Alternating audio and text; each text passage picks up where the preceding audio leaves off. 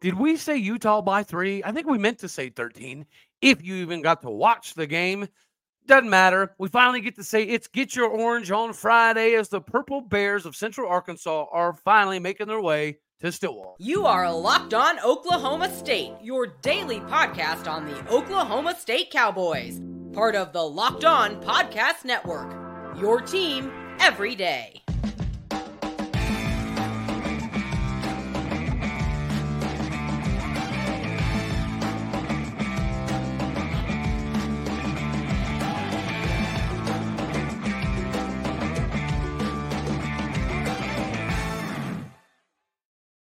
Howdy, all, and hello, all. Welcome back to Locked On Oklahoma State, your daily stop for all things cowboy and cowgirl related. My name is Cody Stovall. I want to thank you very much for stopping by to make this your first listen here on Locked On Oklahoma State. You could be anywhere. Appreciate you being here. We're available on every single podcasting platform as well as visually on YouTube. You can find me on Twitter at All Day O State. The Purple Bears are arriving the season is officially about to kick off, so make sure you got your orange on. It's a funky, fresh, feeling good Friday as we get prepared for Central Arkansas. We've already talked about how there's some similarities defensively in regards to how many guys have kind of come up through the system together. Of course, they're going to have a few transfers mixed in here and there, but their leading tackler on the season comes back. Their second leading tackler on the season comes back. All of their safeties have been playing together for a little while, so there's going to be some continuity.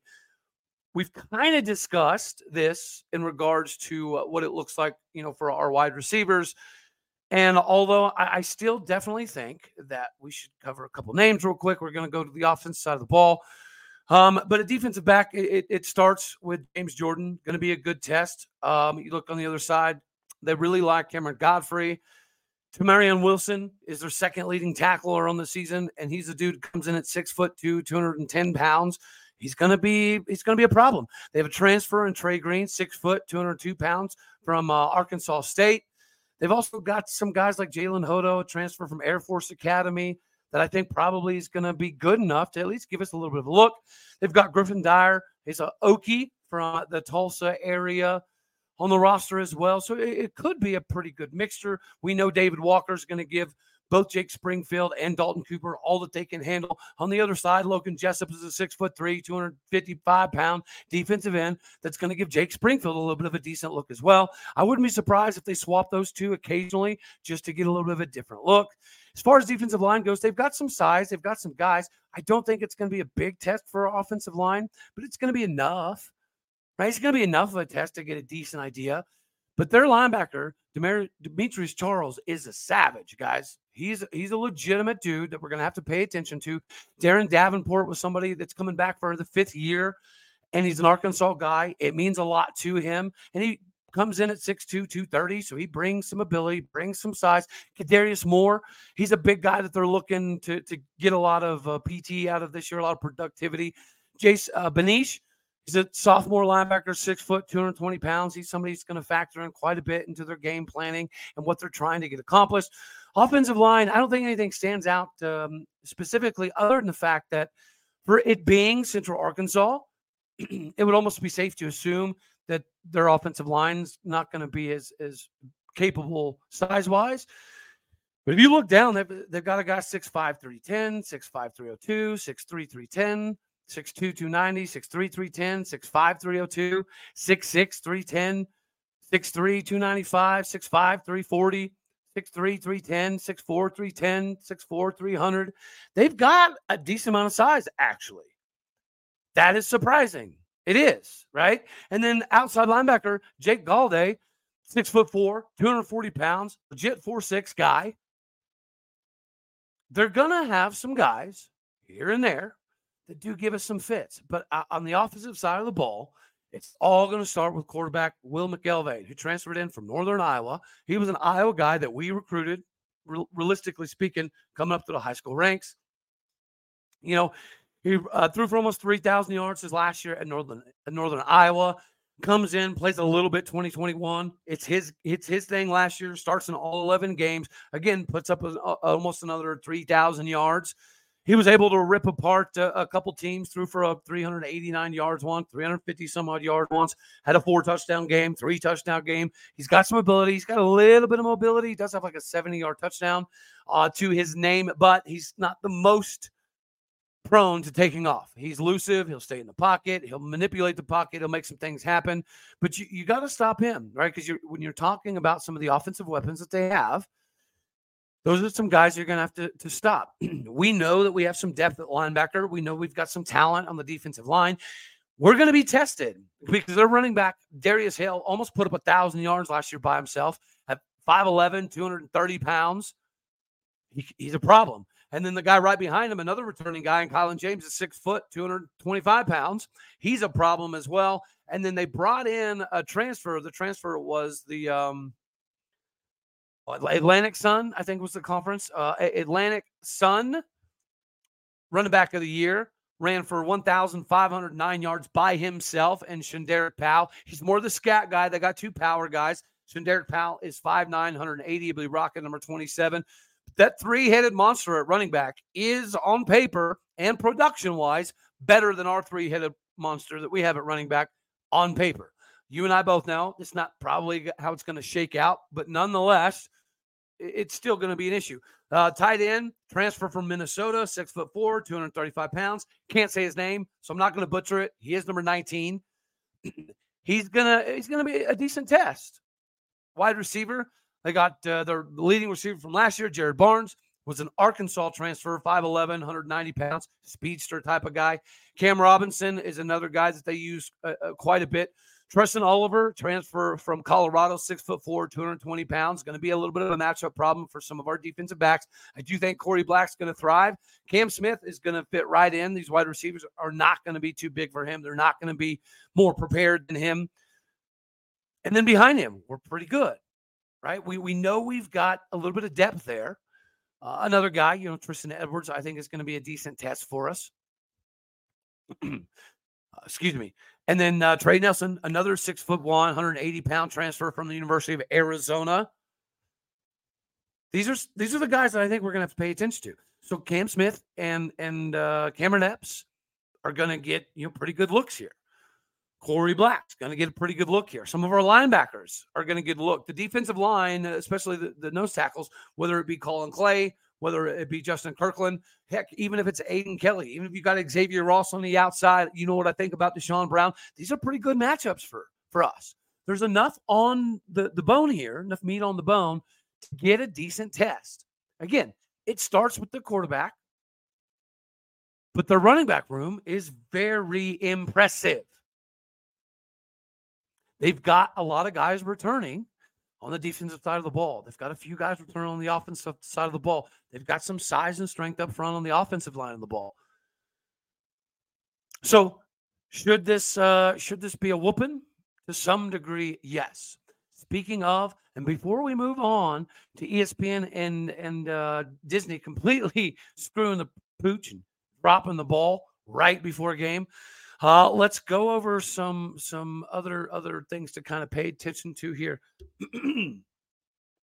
Sorry, is Xavier Benson going to outperform Tamarian Wilson?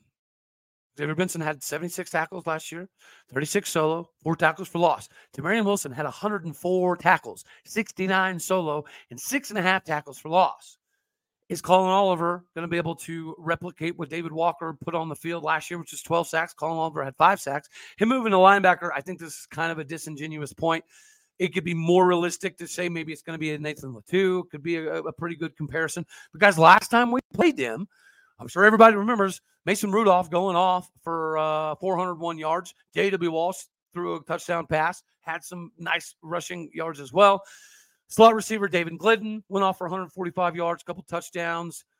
The running game, we got to see a little peek of what Chris Carson could potentially be. It was, um, yeah, it was a little bit of a beatdown. Now that team that we beat that day, um, is not the same team that's rolling in here. A 32 to 8 W is is going to be a little bit more difficult to come by this time. Now, so let's go check out real quick. Uh, our buddies at Pistol Firing did put out some of their picks. Um, and I'm intrigued to see what. So let's see. Marshall Scott has OSU winning 38 to 17. A decent analysis. Why? Kyle Cox 41 14.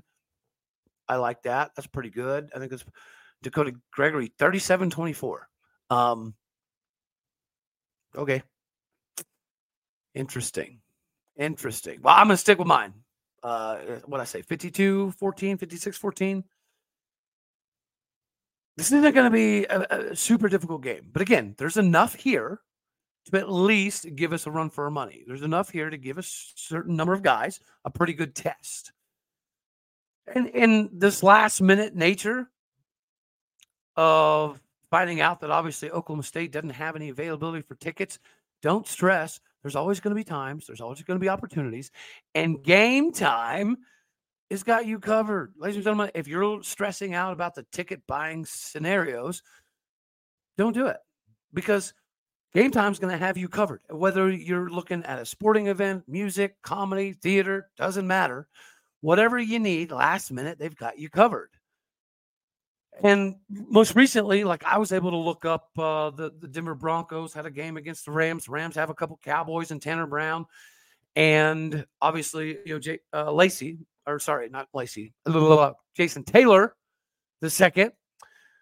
But yeah, you can buy tickets. I could get some super easy right on the dot, 32 bucks, or I could go bougie, spend a little over 530 bucks and get right up front on, on the 19 yard line, 30 yard line. Lowest price guaranteed, event cancellation protection, and job loss protection as well. Forget planning months in ahead. Game Time is going to have the deals and tickets right up to the day of the event.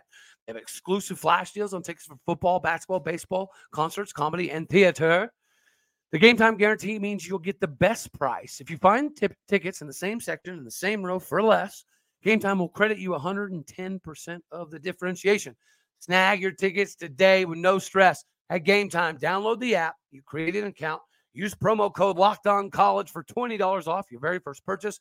Terms obviously apply. But again, create that account and redeem the code with Locked On College, all one word, for $20 off. Download Game Time today last minute tickets, lowest prices, guaranteed. Dear ESPN,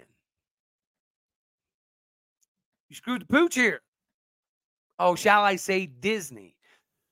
So, Charter Communications and Disney evidently could not come to an agreement up to an hour before kickoff of the biggest game in the, the preseason, whatever you want to call it, week one, zero and a half kickoff. And you know, we, we talked about Utah winning even with the backups because Bryson Barnes was going to have an entire month to prepare. Worked out pretty daggone well. I did think Florida would put up a little bit more of a fight. I didn't see him necessarily losing by 13 without Cam Rising, but three points, 13 points. It is what it is. We'll cover a little bit more of that. But did you get to watch the game? A lot of people in the Charter Communications area. did not. And guys, Charter is the second biggest telecommunications company in the world next to Comcast, ahead of AT&T. This company covers 41 states. It's primarily out from, you know, Colorado, California, Utah, that area. But drum roll, Utah was playing in the daggone game. Like this excluded a decent, a decent amount of Pac 12 country from watching this thing. And me living in Colorado, obviously, um, I didn't get to benefit either. So I had to, you know, finagle my way around it. I was able to watch, thankfully. But nonetheless, this is pretty telling, is it not? That ESPN Disney is refusing to pay basically market value. What I have read was that Charter Communications basically said, You're giving us numbers predicated upon X amount of viewership. But we know streaming is becoming a little bit more popular and the legacy channels are getting a little less important. Therefore, we're not paying you for last year's premium pricing. We're going to pay you for this year's pricing. Basically, Disney and ESPN said, nah, you're going to pay us full value. We don't care if the numbers have changed. We don't care if there's a dip in some of the legacy media validity, accuracy, whatever you want to call it. We want you to pay top dollar. And Charter's like, yeah, but but why? What are we paying top dollar for if we know we're not going to get the same views and coverage as we did last year or the year prior to that? Guys, George Kliavkoff is a madman, but maybe he was onto something. He obviously went about it the wrong way, tried to start a war with somebody that uh, he was not prepared to go to war with, and Brett Yormark, Big 12 new Big 12 commissioner. But the whole negotiation thing, they kept pushing the goalposts back, and people kept speculating. Well, maybe Amazon or Apple or some something will step in, and, and the streaming stuff will be so big that nobody can say no. But then again, doesn't look so hot for the ACC now, does it? They're not going to have a bunch of negotiating money. ESPN already has them in a sweetheart deal. They don't want Stanford, smart. They don't want Cal, smart. Washington State, Oregon State, I guess some of that's still up in the air. But why why would ESPN say, you know what? We're getting a very good deal right now. We get to get Florida State, Clemson, and I guess uh, Sam Hartman when he was with Wake Forest on the cheap cheap. And now we don't have a lot of money to be thrown around. ESPN had to lay off thousands, thousands of people. And if you watch some of the new ESPN stuff, obviously they were able to keep some of the, the main people around. But I was watching something the other day on ESPN with a couple random dudes and uh, Sam Acho, former Texas defensive player. And it, it was okay, but it was not like it used to be. It, used to be in depth, and you had some personality. You had a good form of delivery, right? It was entertaining. It was insightful. It was a must see. It's not anymore, and and uh, I can't recall what that ESPN show was I was watching the other day, or else I'd, I'd say, but I had Sam watching a couple other dudes. And the presentation just wasn't great. The delivery, in my personal opinion, wasn't great. They didn't offer a lot of insight into why you should sway your decision one way or the other. It just it's not the same product. So although we in Big 12 country, we're very happy with our ESPN Fox current deal. We're very happy with the outlook on what it could potentially look like the next time we go into negotiations. If the Big 12 continues to have success and we continue to put ourselves in the national title conversation on a year to year basis, it's going to get better. But the question now is what does the negotiations 25 26 look like? ESPN and Disney are struggling this bad, and it doesn't appear as though Disney has any inclination to uh to fix whatever issues they have going on. But it doesn't appear that it's going to get better, especially with this. Millions of people, millions of people did not get to watch this football game because of a Disney dispute with Charter. And if that's true, if Charter's saying we're not going to pay your, you know, flatline inflated price, we want to pay this price. Well, if Charter's accurate, then ESPN and Disney have no leverage. Well, I guess they technically do because they can do what they did and pull everything off the air. But is that how how is that a good recipe for success? If you're ESPN, like, hey, we're gonna pull this off the air, so millions of people can't watch, and we're going to expect things to get better? Like, what are you doing? What are you, how many things are keeping the ESPN afloat right now? Probably college football. I know NFL has their hand in, in some of the stuff as well, and it is a pretty big deal. But college football is like Christmas. This is what everybody waits for. Even if you don't like Utah, even if you don't like Florida, if you hate the SEC or you think the Pac 12 is even more irrelevant than we already know it is. Regardless, it was a big game and it was worth the watch. This is a wild time. So George Kliavkoff put the Pac 12 six feet underground. But uh, as the dirt was being thrown on top, he was shooting and hollering about, well, what about streaming? Linear is going to die someday. Might might have been onto something. But have no fear, because if that's the case, Brett Yormark hears it. He heard it. He's ready to hears it into bigger existence. I'm excited. I'm excited. You want to know who else is excited? Apparently, Kirk Kirk Herbstreit, because uh, on uh, game day oh, a few days back, he picked Oklahoma State as the dark horse in the Big 12, and he's right. We don't always get love from Kirk Herbstreit, but he's right on the money here. I think Desmond Howard picked UCF, uh, and Pat McAfee pulled. I don't know. You can't. I mean, you can't call it a home move. He picked West Virginia to be the dark horse to win the Big 12. Appreciate the spunk and the gusto, but I mean, West Virginia is going to be a little bit better than people think. If they do launch the season correctly and take out an overrated Penn State, then then sure. But usually, not always, usually when 99% of people are picking them to be bottom three on a pretty consistent basis. I mean, that's a big, that's a big bell curve to try to swing around there. Guys, I think they're a pretty decent team that won't even win six games. So, I mean, Oklahoma State's more realistic. I mean, heck, I don't think UCF is there. John Ross Plumlee's good athlete. He's okay at throwing the ball. Their two deep is getting better, but it's not there yet. Out of those those three, Oklahoma State is the most logical choice. So good job, Kirk Herbstreit. Smart play. Had a way to get on the the bandwagon of the Cowboys in 2023. He did mention our schedule, obviously playing into our favor, which is exactly why we have to take advantage of this. We may never get this level of seven home games again. We may not get this level of traveling where it's warm for the last few games of the year. Like we don't have to go up north.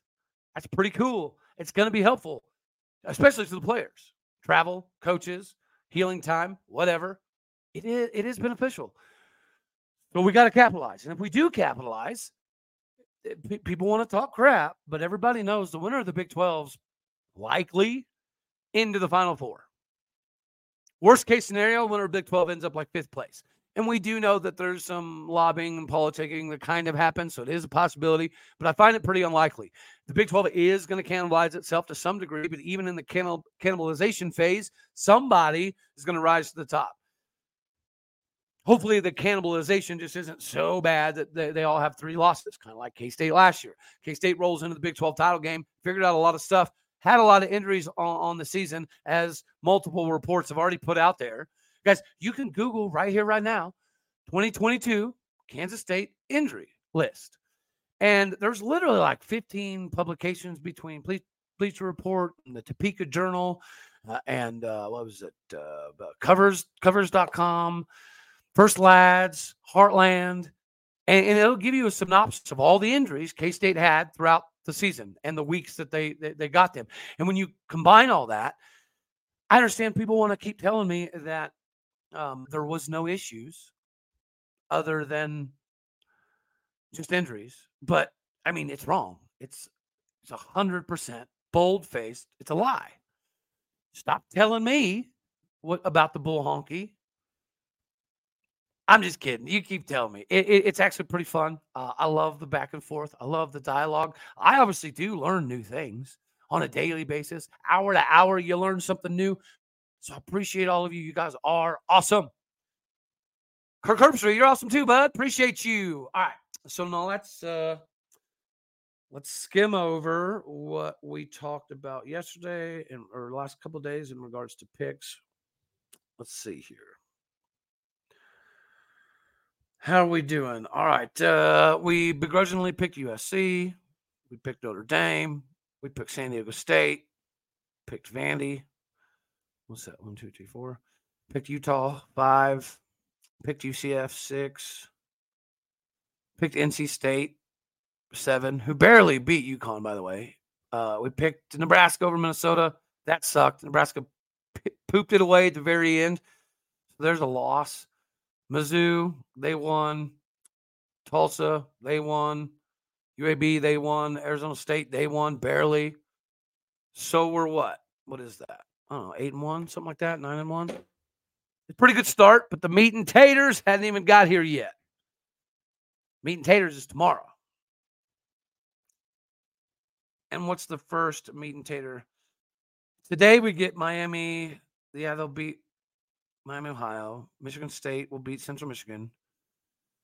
KU will beat Missouri State. Louisville will beat Georgia Tech. Stanford. Uh, Stanford will beat Hawaii.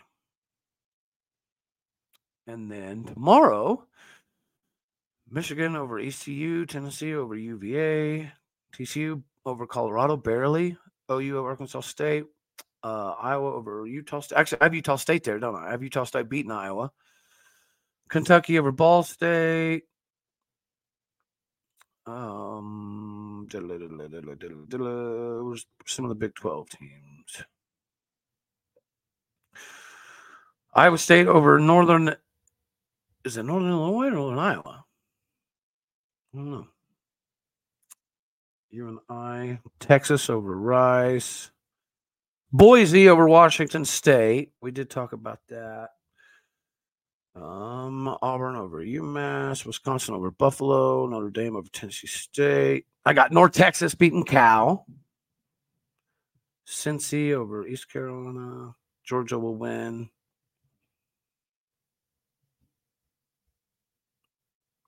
I would like to uh, see uh, Shane Illingworth do some stuff against USC. We got K State winning. Hold on, let me just go to Big 12. Go to Big 12. Big 12 only. Yeah, let's do that. All right. Yeah. TCU over Colorado. OU over Arkansas State. Iowa State over Northern Iowa. Then we got uh, Texas over Rice, Cincinnati over KU, K State over SEMO, Baylor over Texas State, Houston. Oh, I got. Oh, who did I have in that? Yeah, I got Houston barely beating UTSA. Uh, obviously, we, we know our prediction at West Virginia, Penn State, Texas Tech, Wyoming. Robert Allen picked Wyoming to beat Texas Tech. I thought that was pretty interesting.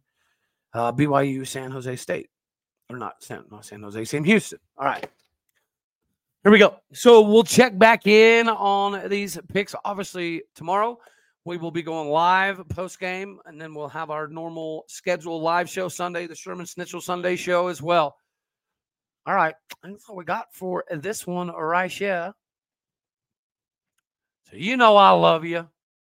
God bless. As always, go pokes. And thank you for tuning in to make this your first listen. Again, we know you could be anywhere but uh, you're, you're you're coming here, and I appreciate it. All right, y'all. Later, taters.